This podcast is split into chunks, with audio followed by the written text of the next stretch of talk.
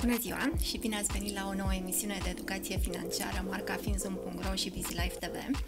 Numele meu este Irina Chițu și reprezint uh, comparatorul de produse financiare finzoom.ro și astăzi uh, vom afla mai multe detalii despre câteva programe extraordinare de educație financiară, de antreprenoriat, de responsabilitate socială, pe care le desfășoară deja de câțiva ani uh, ING Bank în România.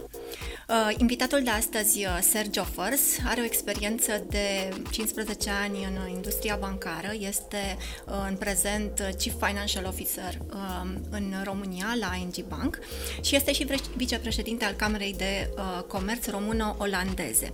Uh, iar interviul de astăzi va fi în limba engleză, deoarece Sergi a fost relocat în România abia în cursul anului trecut, însă deja a reușit să devină motorul și inima tuturor acestor programe de educație financiară Um, Um, pe care le desfășoară banca.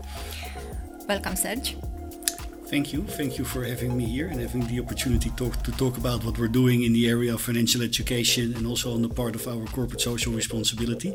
Apologies for everybody watching, but my Romanian is not yet good enough to do this in Romanian, so I hope the you don't mind. The next interview will be in Romanian, yes. I will not promise, but we will try that the next one is partly in Romanian. okay, okay. So ING Bank is uh, now the fifth bank in Romania and also is having 1.4 million clients.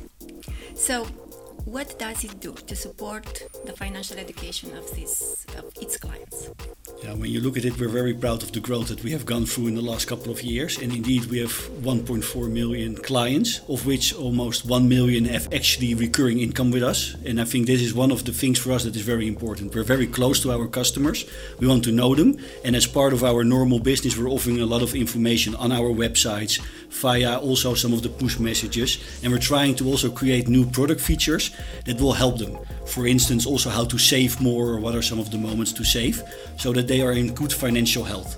So that is first and foremost what we're trying to do. And we're also very proud that although we have grown very fast, we don't have a lot of customers in our portfolio that have financial problems. We have always been extremely proud that our customers are sound and healthy customers.